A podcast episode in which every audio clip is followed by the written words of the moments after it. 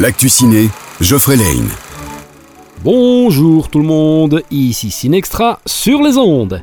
Cette semaine, trois nouveautés à l'affiche. On commence par L'Exorciste Dévotion, qui est une suite du film culte de 1973. Cette fois-ci, deux filles perdues dans les bois réapparaissent au bout de trois jours.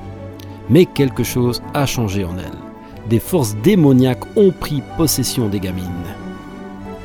Deuxième nouveauté de la semaine, Marilyn et son juge, avec Loane et Michel Blanc. Marilyn est une serveuse débordante de vie et bruyante. Sa rencontre avec le juge déprimé, qui l'a embauché comme chauffeur, vont bouleverser leur quotidien respectif. Troisième nouveauté, Expendables 4. La bande de mercenaires menée par Sylvester Stallone sont de retour, avec bien évidemment une flopée de noms issus des films d'action. Pat Patrouille et Magic sont toujours là pour les petits bouts.